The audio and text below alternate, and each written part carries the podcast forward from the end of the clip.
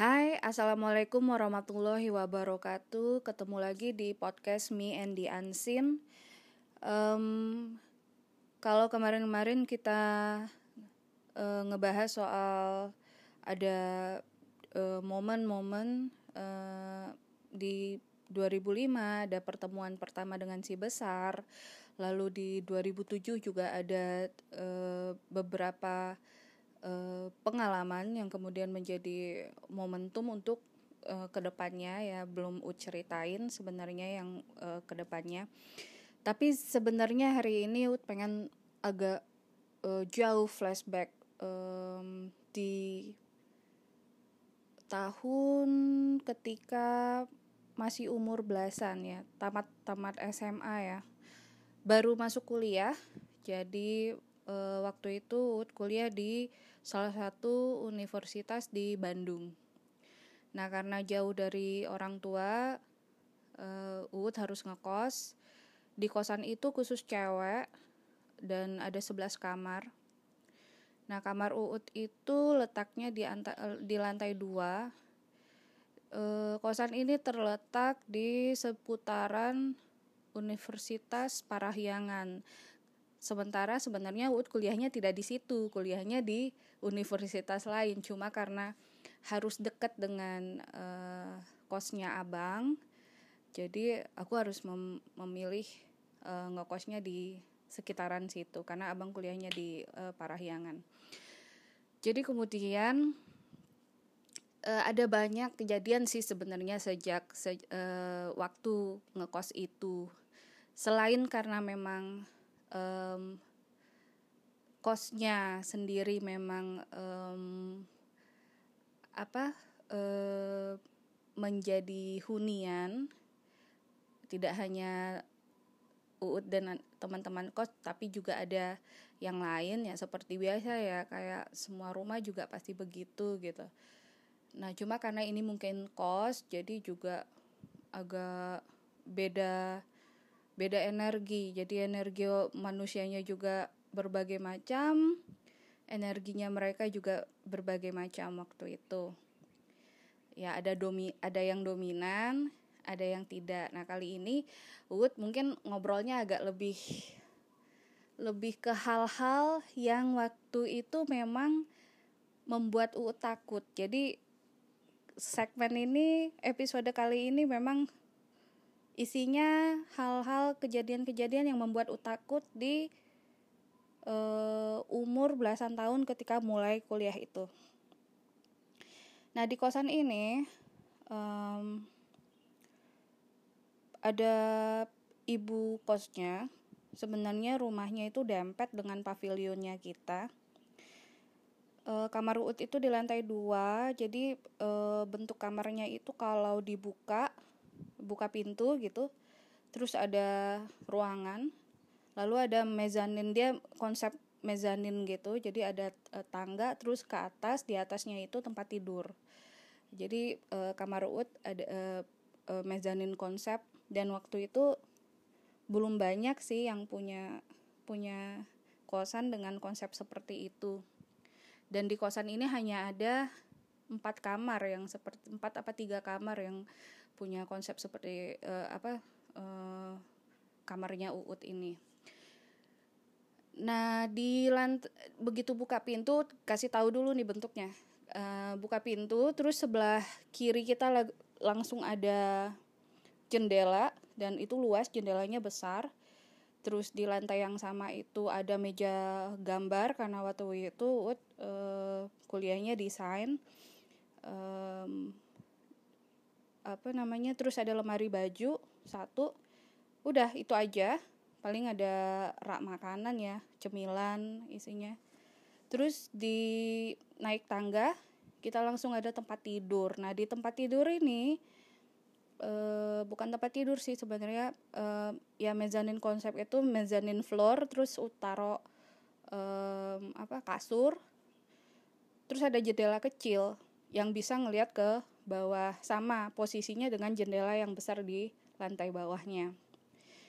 Nah, jadi di Bandung itu kan semakin malam semakin lapar, ya apalagi anak kos. Terus biasanya itu kita suka kayak jam-jam 11-an, jam-jam 1 tuh pasti gelisah, yang gelisah lapar gitu kan. Kalau yang gak berhasil tidur tuh biasanya gelisah lapar. Terus mulailah ke ini warkop, biasanya beli roti bakar atau makan indomie atau bubur ketan hitam atau apapun lah gitu. Nah, kali itu malam itu seorang teman, nah teman ini sebenarnya udah teman ini pas depan-depanan kamarnya, dengan pintu kamarnya pas depan kamar pintu kamar Uut. Nah, teman ini nggak ada hubungannya sebenarnya, cuma teman ini suka ngajak gitu, minta temenin. Jadi waktu itu kalau di kosan tuh kayak apa ya, kayak bapak kos sebenarnya. Gempa juga pada teriak Uut gitu. Padahal gue juga takut sebenarnya, padahal gempa kan. Kadang-kadang kan Bandung suka gempa. Terus nah si temen ini kita kasih aja namanya Dina ya. Nah, Dina ini pada suatu malam ngajak Uut buat Uut warkop yuk gitu, lapar. Terus Uut bilang, wah aku nggak enak badan, pengen tidur cepet gitu. Nah, waktu itu Uut lagi nggak enak badan memang. Nah, terus Uut naik ke atas, itu tuh dia ngomongnya waktu di ruang TV di bawah. Terus Uut naik, aku naik dulu deh, bilang gitu, naik ke atas gitu, maksudnya masuk kamar. Terus Uut masuk kamar tidur langsung habis minum obat langsung tidur. Nah, dia tuh nggak tahu naik ke atas mau ke kamar dia kan harus melintasi kamarnya Uut. Nah, kamarnya Uut itu paling nggak pernah ketutupan yang namanya jendelanya, itu jendelanya ketutup tapi gordennya kebuka, dan lantai bawah itu sengaja lampunya Uut hidupin sementara Uut tidurnya di lantai atas itu lampunya dimatiin. Jadi dia lewat, itu kan lampu hidup ya di dalam. Terus dia ngelihat itu rambut Uut, waktu itu Uut belum pakai kerudung, rambutnya sangat pendek sekitar 3-4 cm waktu itu. Nah, dia ngelihat Uut itu ngebelakangin jendela, itu kayak mau ganti baju gitu, posisinya agak ngebungkuk. Terus dia ngomel karena ngelihat jelas kan, itu dekat lemari di sudut, ngebelakangin jendela, otomatis ngebelakangin dia kan karena dia lewat balkon gitu kan, balkon depan. Sebelum ke kamarnya dia ngeliat terus ngomel marah gitu, yang beneran lu gimana sih Ut gitu, karena dia orang Jakarta. Dia bilang, lu gimana sih Ut, katanya dari tadi mau tidur, gue ajakin ke warkop lu gak mau, sekarang ternyata belum tidur gitu. Nah, dia ngomel, bener-bener ngomel. Terus sampai Ut kebangun di atas, terus ngelihat pakai jendela kecil yang di atas, ngejenguk ke bawah, ngomong ke dia, lu kenapa Hes gitu, maksudnya kenapa marah gitu. Nah, dia bingung, dia ngeliat ke atas ada Uut, tapi dia ngeliat ke bawah ada Uut juga. Memang sih dia tidak ngelihat wajahnya karena membelakangi, tapi dia masih lu tidur Uut gitu. Iya, gue tidur dari tadi Uut bilang. Terus oke, dia bilang gitu, tapi masih nggak ngeh nih, dia masih ngeliat tuh cewek itu, sosok itu di yang mirip Uut itu di gue jadi merinding di sambil berlalu dia masih ngelihat cewek itu dalam posisi yang sama, sampai akhirnya dia masuk kamar, si Hestinya masuk kamar, si Dinanya masuk kamar. Terus kemudian dia keluar lagi cuci muka ya, bersih-bersih cuci muka ke wastafel di depan, di dekat kamar mandi. Dia masih nggak ngeh tuh. Begitu dia masuk kedua kali ke kamarnya dia baru ngeh, lah kalau Uut tidur di atas, nah yang itu tadi di bawah siapa gitu. Itu dia malam itu benar-benar tidak tidur, Terus karena dia non muslim, dia tuh yang tadinya biasanya langsung tidur itu langsung buka Bible, buka Alkitab, terus dia berdoa karena takut kan, karena takut itu siapa, sementara nggak ada yang teman kita di kosan itu yang punya sosok kayak gitu. Itu semua orang pasti taunya itu Uut gitu, rambut pendek, badannya menurut dia itu Uut banget gitu. Terus kemudian sampai subuh Uut bangun, begitu Uut buka pintu dia tahu kan jam biasa lah, udah lama tinggal bareng kan, si Dinanya juga tahu aku biasanya bangun jam berapa, Uut biasanya bangun jam berapa gitu. Begitu Uut buka pintu kamar, dia udah berdiri di depan pintu kamarnya menunggu Uut bangun. Terus kemudian langsung mencecar dengan pertanyaan, itu siapa dan kenapa aku melihatnya? Karena sebenarnya kita sudah tahu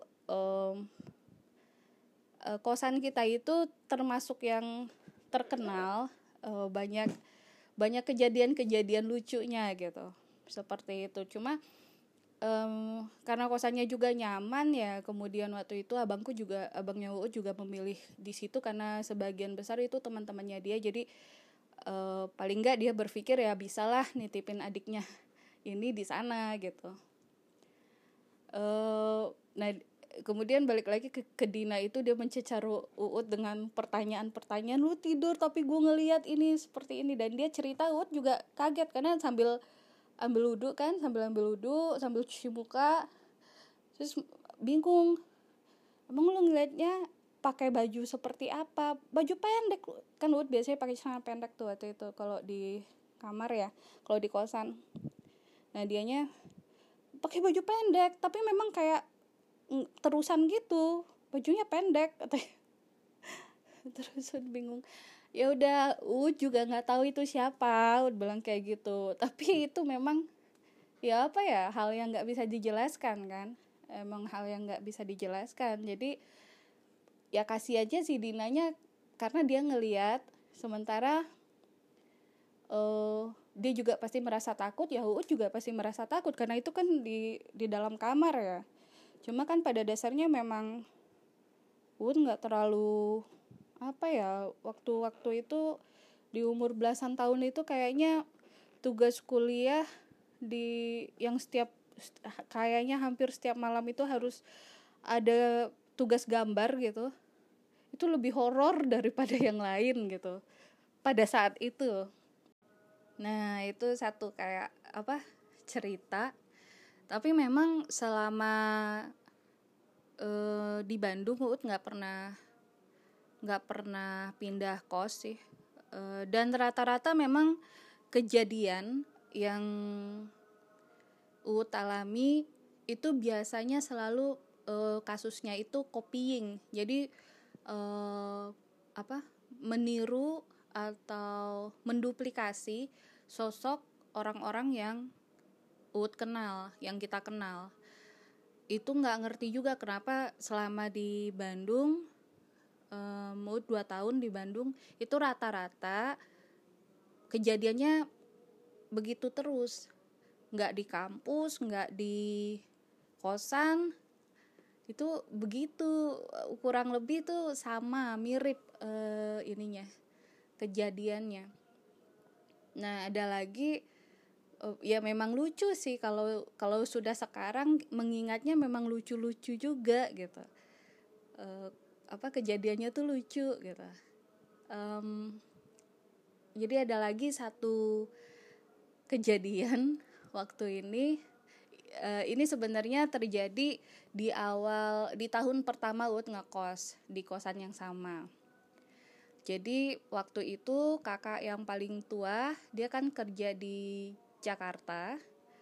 Nah dia libur kayak long weekend gitu. Dia libur terus mainlah ke Bandung dan biasa pasti nginep di kosannya Uut di kamar. Nah pada satu pagi dia bangun itu sekitar jam 6-an, terus keluar ke kamar mandi yang nggak jauh, cuma kayak hadap-hadapan tapi agak serong ke kanan sih dari pintu kamarnya Uut. Terus dia keluar gitu mau ke kamar mandi, ketemu salah satu teman yang juga ngekos di situ. Kita sebut saja namanya Dira ya, Dira. Dira ini, dia ketemu Dira. Dira ini udah kayak siap untuk pergi kuliah seperti biasa, udah rapi, rambutnya udah kayak zaman dulu kan suka dicatok, udah semuanya pokoknya ready to go lah gitu. Terus dia ngomong, si kakakku nyapa, Dir udah mau berangkat pagi banget gitu, kelas pagi ya gitu kan. Kadang-kadang memang ada kelas pagi yang memang jam-jam 7-an itu, cuma kan kita suka pergi lebih awal karena mau sarapan lah apa gitu. Terus si Diranya cuma senyum aja, nggak ngejawab, senyum terus pergi. Ya kakaknya Uu cuma oke gitu kan, senyum gitu. Terus dia ke kamar mandi, ya beberapa lama lah ya, kayak sekitar 5 menitan gitu. Terus keluar lagi karena ada yang gedor pintu kamar mandi. Ini kakak ya katanya. Iya katanya. Masih lama enggak? Biasa. Entar udah selesai gitu. Denger tuh karena kebangun. Terus kakak buka pintu.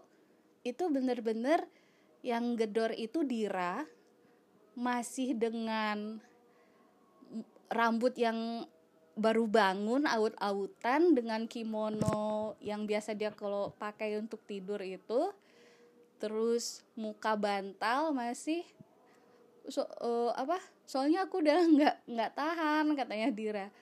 Dia bingung gitu kan, kakakku buka pintu bingung. Terus Diranya masuk. Nah kakakku kakaknya Uu tuh nggak puas hati tuh, nungguin. Begitu Diranya keluar, dia tanya, bukannya lu tadi udah siap kuliah gitu, siap buat pergi kuliah? Enggak, gue baru bangun katanya Dira. Terus jadi yang tadi papasan sama dia itu siapa gitu? Itu kakak Uu tuh langsung kayak oke gitu, balik kamar. Terus karena udah bangun dia cerita. Nah itu juga lucu, menakutkan tapi lucu gitu sebenarnya. Copying kasus-kasus duplikasi sosok ini kan mau dibilang nggak kejadian, ngelihatnya pakai mata gitu langsung, secara wujudnya kelihatan gitu, tapi itu bukan Dira. Jadi itu siapa gitu, pertanyaannya itu siapa. Nah jadi hal ini juga di umur-umur belasan tahun itu, di awal-awal kuliah 18, 19 itu menghiasi perjalanan hidup Uut selama banyak lah, karena Uut juga kan pindah-pindah kampus, kadang pindah daerah, ada sempat di luar negeri juga. Dan nanti yang di luar negeri nanti Uut cerita lagi nih, yang di waktu di luar negeri lucu lagi, kejadiannya lebih lucu lagi. Terus ada juga kayak di barang-barang yang sudah lama hilang tapi juga kemudian dikembaliin, sementara kita udah lupa itu barangnya udah hilang gitu sebenarnya. Ada banyak yang insyaallah nanti Uut bisa bagi lagi, hal-hal lucu, menggemaskan tapi menakutkan sebenarnya. Maksudnya jangan diambil takutnya ya, tapi percayalah teman-teman, setelah bisa melaluinya insya Allah kejadian itu memang terasa lucu. Dan rasa takut itu adalah alarm dari tubuh kita. Jadi rasa takut itu dipelihara, alhamdulillah bagus. tapi dijadikan sebagai kayak alarm buat kita, pengingat bahwa kita ini nggak ada apa-apanya di dalam semesta ini. Kita tuh cuma kayak bagian dari semesta yang luas. Jadi kita juga harus selalu ingat posisi mau di kota, mau di hutan, di pedesaan, dimanapun itu kita pergi, kita harus selalu tahu diri kita siapa, posisi kita bagaimana, tidak mengganggu bahagian semesta yang lain, sehingga takut itu kemudian berguna, yaitu tadi sebagai alarm bagi diri. Jadi kita ingat sama pencipta, terus juga ingat bahwa nggak usah songong di semesta ini, nggak cuma kita yang ada, semesta ini juga dihuni oleh banyak, ada flora, fauna, makhluk hidup lainnya, juga makhluk yang dari yang tidak terlihat, kadang terlihat, kadang tidak, ada banyak, dan semesta ini masih menyimpan begitu banyak rahasia yang kita tidak pernah tahu dan kita memang sebaiknya tidak tahu. Jadi selalu bilang kadang-kadang sama teman-teman ngobrol, takut itu, nggak takut ya takut, dan takut itu hakikatnya manusia. Jadi nggak ada masalah. Alhamdulillah kita masih diberi rasa takut, sehingga takut itu yang akan membuat menjadi rem buat kita, menjadi pengingat, menjadi alarm. Kayaknya untuk sekarang yang lucu-lucunya itu dulu yang berbagi. Masih banyak sebenarnya hal-hal lucu, kejadian-kejadian lucu. Cuma ini tiba-tiba teringat yang dua ini, jadi kayak ya udah bikin aja direkam aja biar bisa di-share juga. Besok-besok episode berikutnya insya Allah nanti bagi lagi hal-hal yang memang lucu sebenarnya. Setelah kita bisa melampauinya, itu akan terasa lucu, dan semoga teman-teman juga bisa mengambil hal yang bermanfaat dari cerita ini. Ini sudah di masjid sebelah sudah ngaji, sebentar lagi azan, jadi sudahi dulu di sini. Terima kasih. Saya Budi Utami, sign out. Wassalamualaikum warahmatullahi wabarakatuh.